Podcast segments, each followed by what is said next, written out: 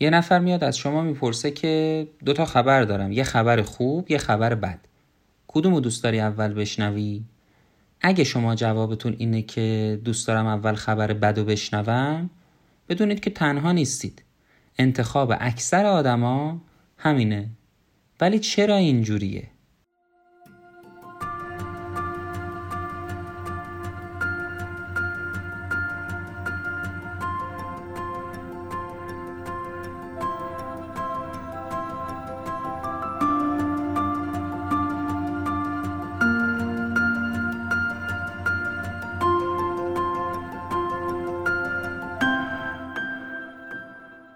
چیزی که میشنوید اپیزود دوازدهم پادکست رادیو تاک هست که در تاریخ سوم دیماه 1398 منتشر میشه.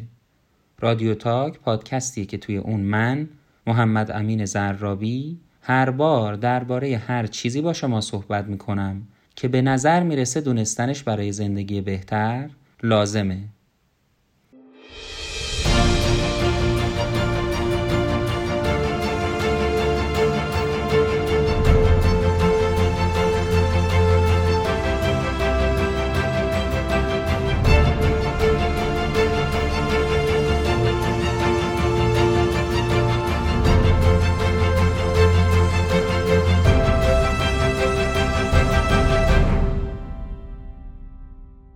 رادیو تاک رو می‌تونید از طریق اپلیکیشن های کست باکس، اپل پادکست و نوار هم بشنوید. اپلیکیشن نوار اولین و بزرگترین مرجع قانونی کتاب صوتیه که یه فعالیت خیلی گسترده دارن تو تولید و انتشار پادکست، خلاصه کتاب صوتی، کتاب صوتی و سریال صوتی مطلبی که در این اپیزود برای شما میگم آقای جیکوب بوراک در تاریخ چهارم سپتامبر 2014 و با عنوان اوتلوک گلومی در وبسایت ایان منتشرش کرده. وبسایت ترجمان هم اون رو در تاریخ 20 آذر ماه 1396 و با عنوان انسانها دلداده اخبار بد، خاطرات غمانگیز و چهره های عصبانی هستند منتشرش کرده. مترجم این اپیزود هم توسط سایت ترجمان مشخص نشده. آقای جیکوب بوراک بنیانگذار سایت الکسون یه مجله دیجیتال درباره فرهنگ و هنر و علم عامه پسنده و آخرین کتابش چطور گربه سیاهی را در اتاقی تاریک پیدا کنیم نام داره.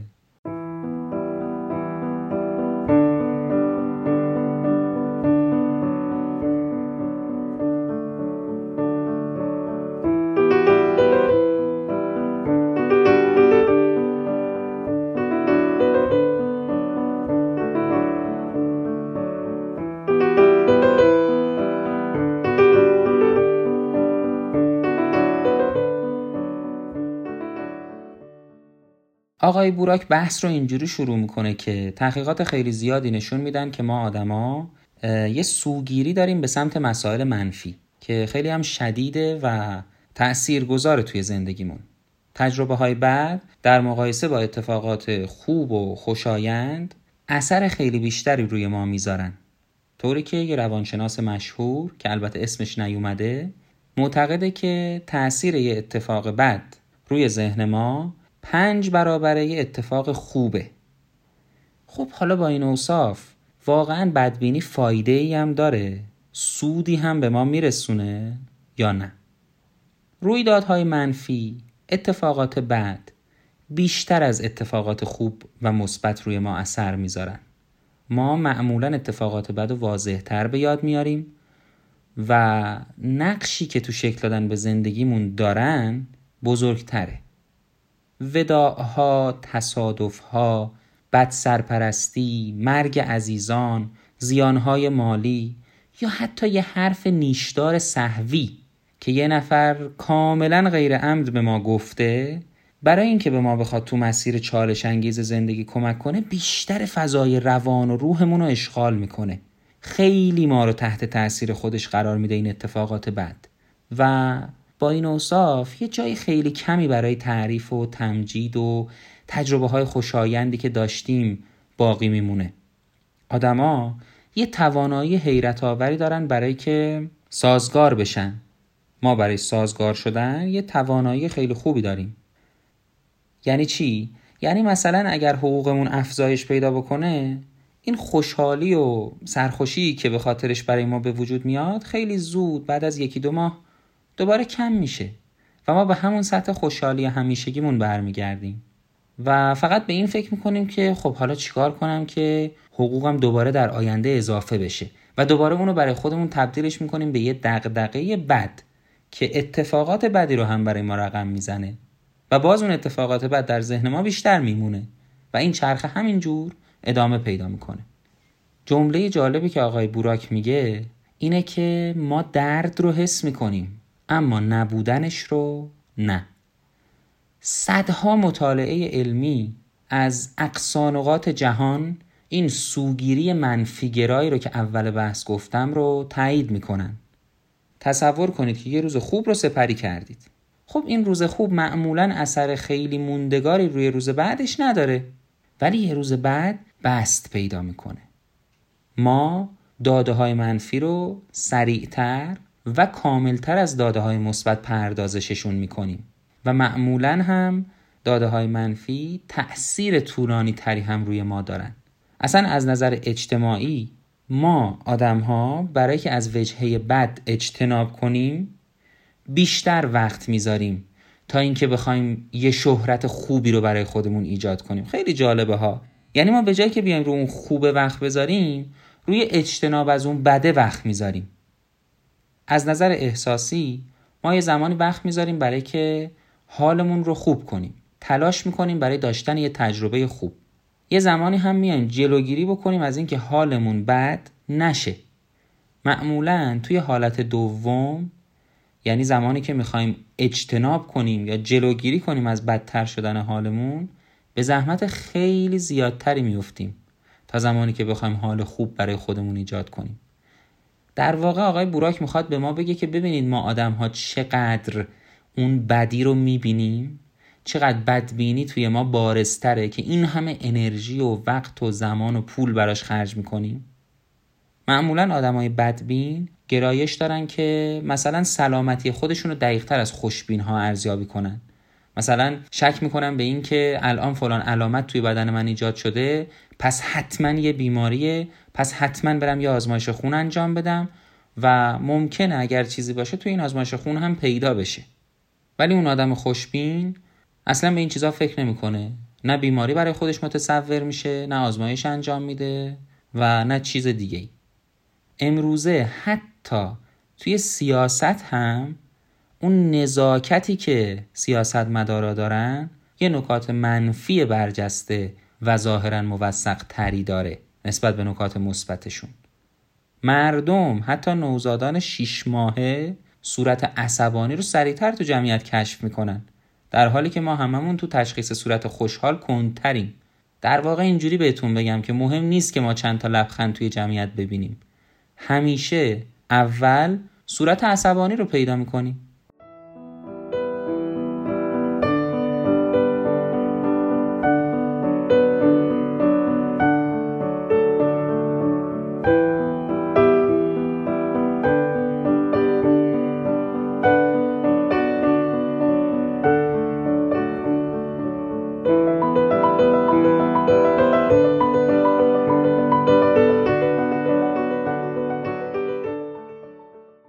سیستمی هست که ما با استفاده از اون احساسات صورت رو تشخیص میدیم.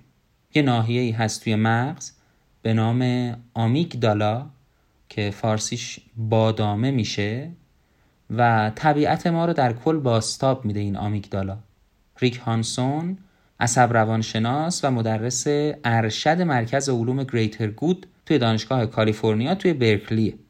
ایشون میگه که دو سوم نورون ها توی آمیگدالا مربوط به اخبار بد هستن. نورون ها سلول های عصبی و آمیگدالا هم که گفتیم بخشی از مغزه میگه این سلول های عصبی که توی قسمت مربوط به اخبار بد و خوب هستن دو سومشون اخبار بد رو تحلیل و آنالیز می‌کنن و بلا فاصله واکنش نشون میدن و تو حافظه طولانی مدتمون ذخیرش می‌کنن اخبار بد رو. البته این مکانیسم همون چیزیه که باعث واکنش مبارزه یا گریز میشه. خب ما یه غریزه برای بقا داریم که بر اساس توانایی های ما در طی نسل های زیاد طراحی شده. تا چیکار کنیم؟ تا بیایم از حافظمون برای ارزیابی سریعتر تهدیدا استفاده بکنیم. در مقایسه با خبرهای بعد که گفتیم بلافاصله نسبت بهشون واکنش نشون میدیم خبرهای خوب دوازده ثانیه طول می‌کشه تا از حافظه موقت به حافظه طولانی مدت منتقل بشه. اجداد باستانی ما هم عاقلانه تر می‌دیدن که اگه یه ریسمانی رو می‌دیدن فکر کنن ماره و سریع فرار کنن. چرا؟ به خاطر اینکه هدف اصلیشون بقا بوده. ولی برای ما الان این نیست. ما می‌دونیم که بقامون حفظ میشه. اجداد ما اینطور فکر می‌کردن که ما به جای اینکه تصمیم گیری بکنیم و براش وقت صرف کنیم فرار کنیم. یا مبارزه کنیم. و به همین دلیله که اون قسمت از مغز ما یعنی آمیگدالا دو سومش به تحلیل و بررسی اخبار بد مربوط میشه. این گرایش ملالآور و غمباری که وجود داره راه ورودش رو به زبون شفاهی ما هم پیدا کرده. یه نکته خیلی جالبی رو من از آقای بوراک اینجا یاد گرفتم. میگه که تقریبا دو سوم از کلمات انگلیسی بیان کننده ابعاد منفی اشیاء مختلف هستند یا مثلا دیدن که توی اون فهرست واجه هایی که ما برای توصیف آدم ها استفاده می‌کنیم تو زبان انگلیسی تقریبا 74 درصد کلمات منفی هن. البته فقط انگلیسی اینجور نیست. تمام زبان ها بجز زبان هلندی به یأس و تیرگی متمایلن. تازه ما اونقدر به نگرش منفی اخ گرفتیم که تو خواب هم این نگرش نفوذ می‌کنه. کالوین هال روانشناس فقید آمریکایی یه آزمایش جالبی کرده اومده هزاران خواب رو تو بیشتر از چهل سال تحلیل کرده و به این نتیجه رسیده که شایع ترین احساسی که توی خواب ها دیده میشه استرابه همراه با احساسات منفی مثل شرمندگی، از دست دادن پرواز، تهدیدهای خشونت آمیز و از این قبیل. این احساساتی که گفتیم خیلی بیشتر از احساسات مثبت توی خوابها تکرار می شدن. یه مطالعه تو سال 1988 انجام شده و توش به این نتیجه رسیدن که در بین ساکنین کشورهای توسعه یافته مردان آمریکایی بیشترین میزان خوابهای پرخاشگرانه رو دارن. چیزی حدود 50 درصد از کل مردان آمریکا. در مقایسه با 32 درصد از مردان هلندی عدد خیلی بالاییه و به نظر می‌رسه که آقایون هلندی ظاهرا به طرز فوق‌العاده گروه مثبتی هستن. یکی از اولین محققانی که جهتگیری منفی ما رو بررسی کرده آقای دانیل کانمن روانشناس پرینستونی و برنده جایزه نوبل اقتصاد در سال 2002 هست. اسم آقای کانمن رو توی اپیزودهای قبلی زیاد شنیدیم. گفتیم به خاطر اینکه ایشون در حوزه اقتصاد رفتاری پیشگام هست شهرت پیدا کرده. کانمن سال 1983 یه عبارتی رو مطرح می‌کنه تحت عنوان زیانگریزی و ازش استفاده می‌کنه تا یافته هاش رو تشریح کنه. آقای کانمن میگه به نظر من ما بیشتر از این که از منفعت لذت ببریم برای ضرر و زیان ماتم می‌گیریم. اگر یه ضرر مالی ببینیم ناراحتیمون خیلی بیشتر از شادی اون زمانیه که همون مقدار پول به دست بیاریم.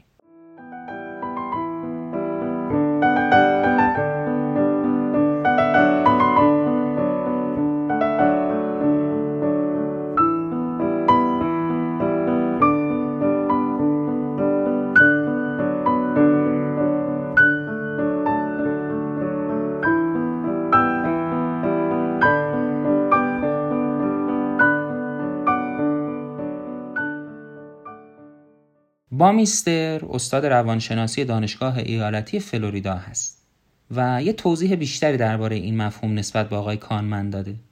ایشون تو سال 2001 یه مقاله نوشته و توش میگه که قرنها تلاش ادبی و اندیشه مذهبی آدما زندگی ها رو مثل یه تقلایی بین نیروهای خوب و بد ترسیم کرده. تو سطح متافیزیکی وقتی نگاه می‌کنین خدایان اهریمنی یا شیاطین طرف مقابل نیروهای الهی آفرینش و نظم هستند. در سطح فردی وسوسه ها و قرائز مخرب در برابر تلاش برای فضیلت و نوع دوستی و خورسندی قرار می‌گیرن کلا خوب و بد از اولین کلمات و مفاهیمی که بچه ها و حتی حیوانات خونگی یاد می‌گیرن با میستر و تیمش میان تقریبا صدها مقاله منتشر شده رو مرور می‌کنن و نتیجه می‌گیرن که همون چیزی که آقای کانمن در مورد اقتصاد میگه میشه تو تمام حوزه های زندگی بستش بدی. عشق، کار، خانواده، یادگیری، شبکه های اجتماعی و غیره. بعد قدرتمندتر از خوبه. اونا تو مقاله اصلیشون که به همین نام هم منتشر شده این نتیجه رو گرفتن. بعد به پیروی از مقاله بامیستر دو نفر دیگه به نام پاول روزین و ادوارد رویزمن که دو تا روانشناسن تو دانشگاه پنسیلوانیا خیلی زود میان به عبارت همون سوگیری منفی متوسل میشن تا یافته هاشون رو نشون بدن. اینکه رویدادهای منفی به طور ویژه مصریان از یه آدمی به یه نفر دیگه منتقل میشن. محققین دانشگاه پنسیلوانیا تو مقالهشون تو سال 2001 یه مثال میارن. میگن فرض کنید شما نشستی توی رستوران بشقابتون پر از غذای مورد علاقتونه. جلوتون گذاشته. یهو یه سوسکی رو کنار بشقاب می‌بینید. دیگه اون غذای خوشمزه براتون غیر قابل خوردن میشه. ولی حالا برعکسش رو فکر کنید. فرض کنید یه بشقاب پر از سوسک جلوتون گذاشته و کنارش هم یه ذره از غذای مورد علاقتون هست. حالا باعث میشه شما برید اون غذای مورد علاقتون رو بخورید. خب نه. یعنی به شکل متعادل تر اگه بخوایم نگاه کنیم یه ظرف از غذایی رو در نظر بگیرید که دوست ندارید. هرچی. چی می‌تونید کنارش بذارید که اون غذا رو مطلوب کنه؟ یعنی چی می‌تونه ضد سوسک باشه؟ خب هیچی. اونا بحث می‌کنن که وقتی صحبت از یه چیز منفی میشه یه تماس حد اقلی کافیه که اون چیز خوب رو از بی خوبان کنار بذارید. یعنی تاثیر چیزای منفی از تاثیر چیزای مثبت خیلی بیشتره. خلاصش.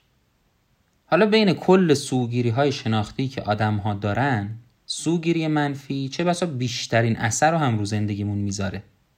یادتونه تو اپیزود نهم یا واقعیت از چیزی صحبت کردم به نام confirmation bias یا سوگیری تأییدی. این که میگه سوگیری انواع مختلفی داره می‌خواستم میگم یکیش هم اینه که توی اپیزود نهم توضیحش دادم. بالاخره زمان فرق کرده. ما دیگه توی جنگلا پرسه نمی‌زنیم. با عذابای شدید طبیعت روبرو نیستیم. زندگی در حرکت که دائما بخوایم از یه جا به جای دیگه برای بقا نقل مکان کنیم و از این چیزا. با اینها روبرو نیستیم. یه غریزه ای که در بیشتر سالهای تکاملمون از ما محافظت کرده الان یه جور مانع شده برای ما. این حرفش خیلی جالبه.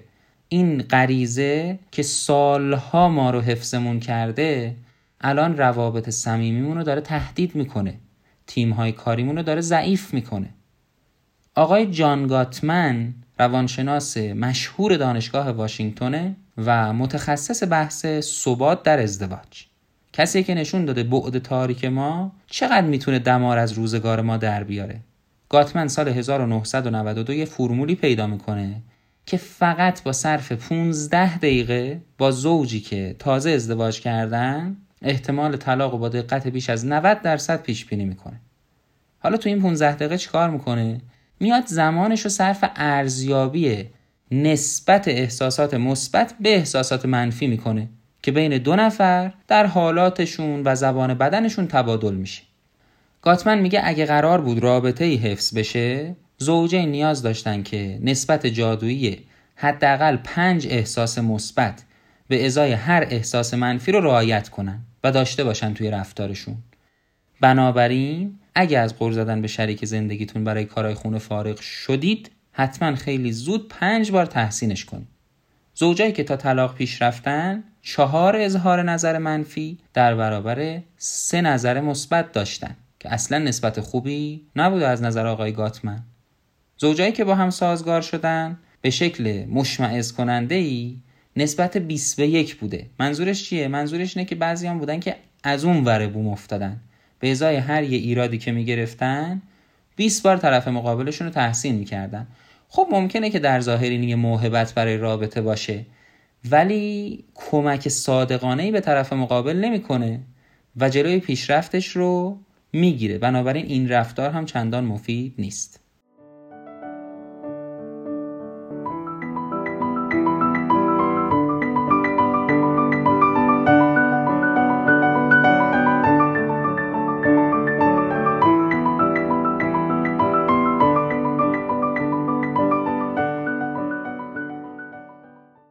حالا علاوه بر واژگان زبان، خواب و ازدواج بعضی از محققان آمدن تو دنیای کسب و کار هم این یافته ها رو به کار بردن. مارسیال لوسادا یه روانشناس شیلیاییه که 60 تا تیم مدیریتی توی شرکت پردازش اطلاعات بزرگ مطالعه کرده. دیده که توی بهترین گروه ها اونایی که راندمانشون از همه بیشتره هر کارمندی وقتی که یک بار تحقیر میشه 6 بار تحسین میشه. تو گروه هایی که مخصوصا عمل کردشون پایین بوده برعکس به ازای هر یه تذکر مثبت سه تا تذکر منفی وجود داشته و این اصلا خوب نبوده. راندمان رو پایین می آورده لوسادا میاد با همکاری باربارا فردریکسون یه روانشناسی از دانشگاه کارولینای شمالی تو چپل هیل یه مفهومی رو مطرح می‌کنه به نام نرخ حیاتی مثبت گرایی این مفهوم که اتفاقا خیلی هم مناقشه برانگیز بوده بر اساس ریاضیات پیشرفته مطرح میشه لوسادا هدفش این بوده که بیاد یه فرمول بینقص 3 الا 6 به یک رو مطرح کنه یعنی چی؟ میگه محققان نظرشون اینه که وقتی که شما تحسین میشنوید بین 3 تا 6 بار بیشتر از انتقاد باعث حفظ رضایت کارمند میشه یا موفقیت در عشق و حالا اکثر معیارهای دیگه توی زندگی پر رونق و شاد. پس یه تحسین سه تا 6 بار بیشتر از انتقاد تأثیر مثبت داره. این فرمول توی مقاله به اسم اثر مثبت و پویایی پیچیده انسان کامیاب تو سال 2005 چاپ میشه. بعد که این نرخ حیاتی مثبت گرایی مطرح شد همزمان روانشناسی مثبت نگر هم توسعه پیدا می کرد خیلی زود این نرخ حیاتی تبدیل شد به یکی از بخشای اصلی این جعبه ابزار روانشناسی مثبت نگر. این روانشناسی مثبت اندیشی هم یه زیرشاخه جدیدی از روانشناسی که بیشتر تمرکزش رو می‌ذاره روی ارتقاء معیارهای مثبت مثل شادی، انعطاف پذیری و اینجور چیزا در مقابل حالا ویژگی منفی مثل اختلالات ذهنی و غیره. البته از اون طرف بعد از اینکه اون مقاله‌ای که الان صحبتش شد منتشر شد آقای نیکولاس براون که دانشجوی مقطع ارشد روانشناسی تو دانشگاه لندن شرقی بوده واکنش منفی نشون میده و میگه ریاضیات مزخرفه. نمیشه همچین نسبتی رو تعیین کرد. براون میره سراغ آلن سوکال استاد ریاضی دانشگاه نیویورک و همچنین لندن و سوکال بهش کمک می‌کنه که فرمولش رو توی مقاله دیگه ای مطرح کنه. اما باز فردریکسون و لوسادا اون مقاله رو رد می‌کنن. در نهایت شاید هیچ راهی برای که ما بتونیم این سوگیری منفی ذهنمون رو از بین ببریم یا کاری بکنیم که فروکش بکنه وجود نداشته باشه. خب حالا که ما می‌بینیم نمی‌تونیم به این سوگیری منفی غلبه بکنیم هرچی هم تحسین و تصدیق و فرمولای جادویی و مشابهش رو کشف بکنیم بازم سوگیری منفی بر ما غلبه می‌کنه حالا شاید زمانش رسیده باشه که ما ببینیم قابلیت منفی نگری چه مزیتهایی رو به ما میده. مثلا توانایی صریح دیدن واقعیت ها روند سازگار شدن جون سالم به در بردن. در واقع مطالعات نشون میدن که افرادی که افسرده هستن شاید غمگین تر باشن اما عاقل هم هستن. همون چیزی که ساموئل تیلور کالریج فیلسوف و شاعر انگلیسی قرن 18 و 19 میگه. این واقع گرایی غم افزا به آدم غمگین درک صحیحتری از واقعیت میده مخصوصا از نظر جایگاه خودش تو جهان و توانایی که برای اثرگذاری روی اتفاقات داره. یعنی اگر ما بتونیم یکم بدبین باشیم هم جایگاه خودمون رو تو دنیا بهتر درک می‌کنیم و هم تواناییامون برای اثرگذاری روی اتفاقات مختلف. در پایان آقای بورا که بحثی رو مطرح می‌کنه میگه خب دیدید که بدبینی تو همه هیته های زندگی ما نفوذ کرده حتی توی صحنه جهانی سیاست. وقتی صحبت از حل تضادها تو صحنه جهانی میشه باید سوگیری منفی بخشی از ماجرا باشه. مناقشات بین المللی رو نمیشه فقط با تفکر مثبت حلش کرد. حتما باید واقع گرایی وجود داشته باشه تا این مسائل حل بشه. بنابراین ما هم به خوشبینی و هم به بدبینی برای حل تضادها بین کشورهای مختلف نیاز داریم.